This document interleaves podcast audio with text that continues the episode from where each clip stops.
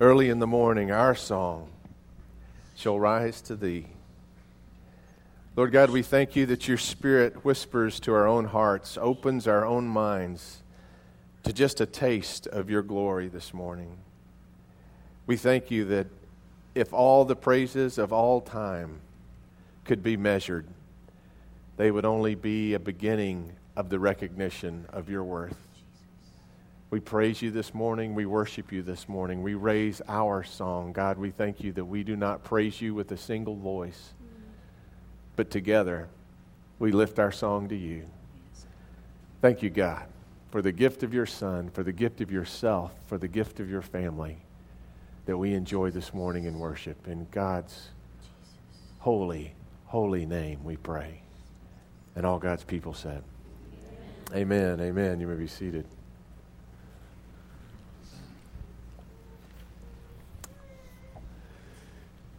King Henry III of Bavaria was an exceptional king, perhaps one of the most exceptional kings that that country's history has ever claimed. Early on, as a king, he grew bored of the life of privilege. He wanted more purpose than that. And he was considering resigning from royalty. He went to uh, Prior Richard and asked him if he could become a monk. And the prior said, You, you don't understand, king. You're, you're a king, and to become a part of this monastery means that you take an oath of an obedience. And I fear obedience would be difficult for one who has been a king. But the king insisted. He said, No, that's exactly what I want.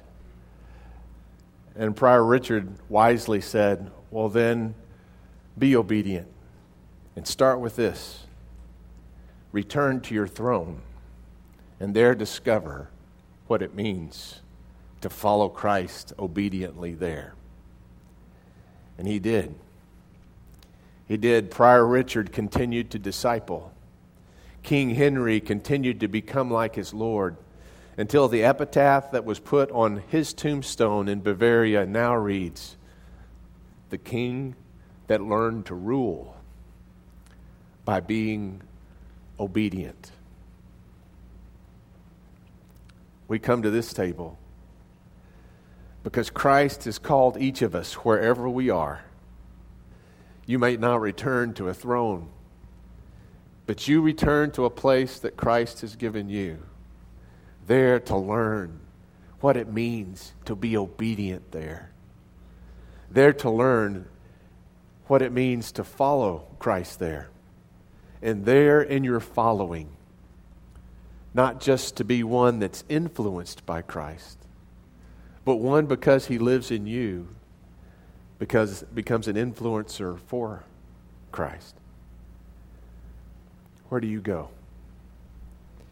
Know that the Christ that meets you at this table by his Holy Spirit would go with you.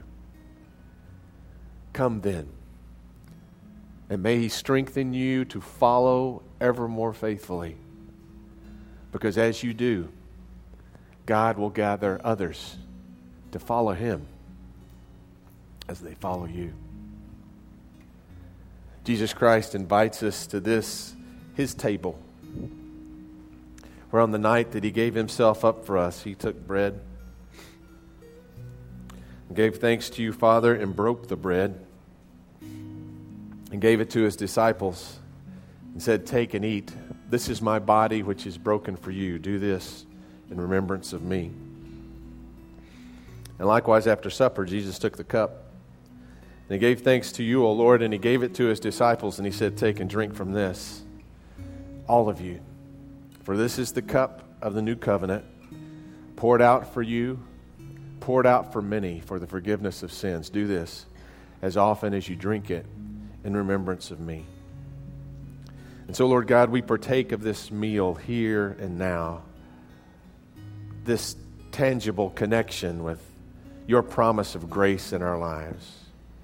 We ask that you'd renew the strength of the Holy Spirit in all of us, that as we follow you,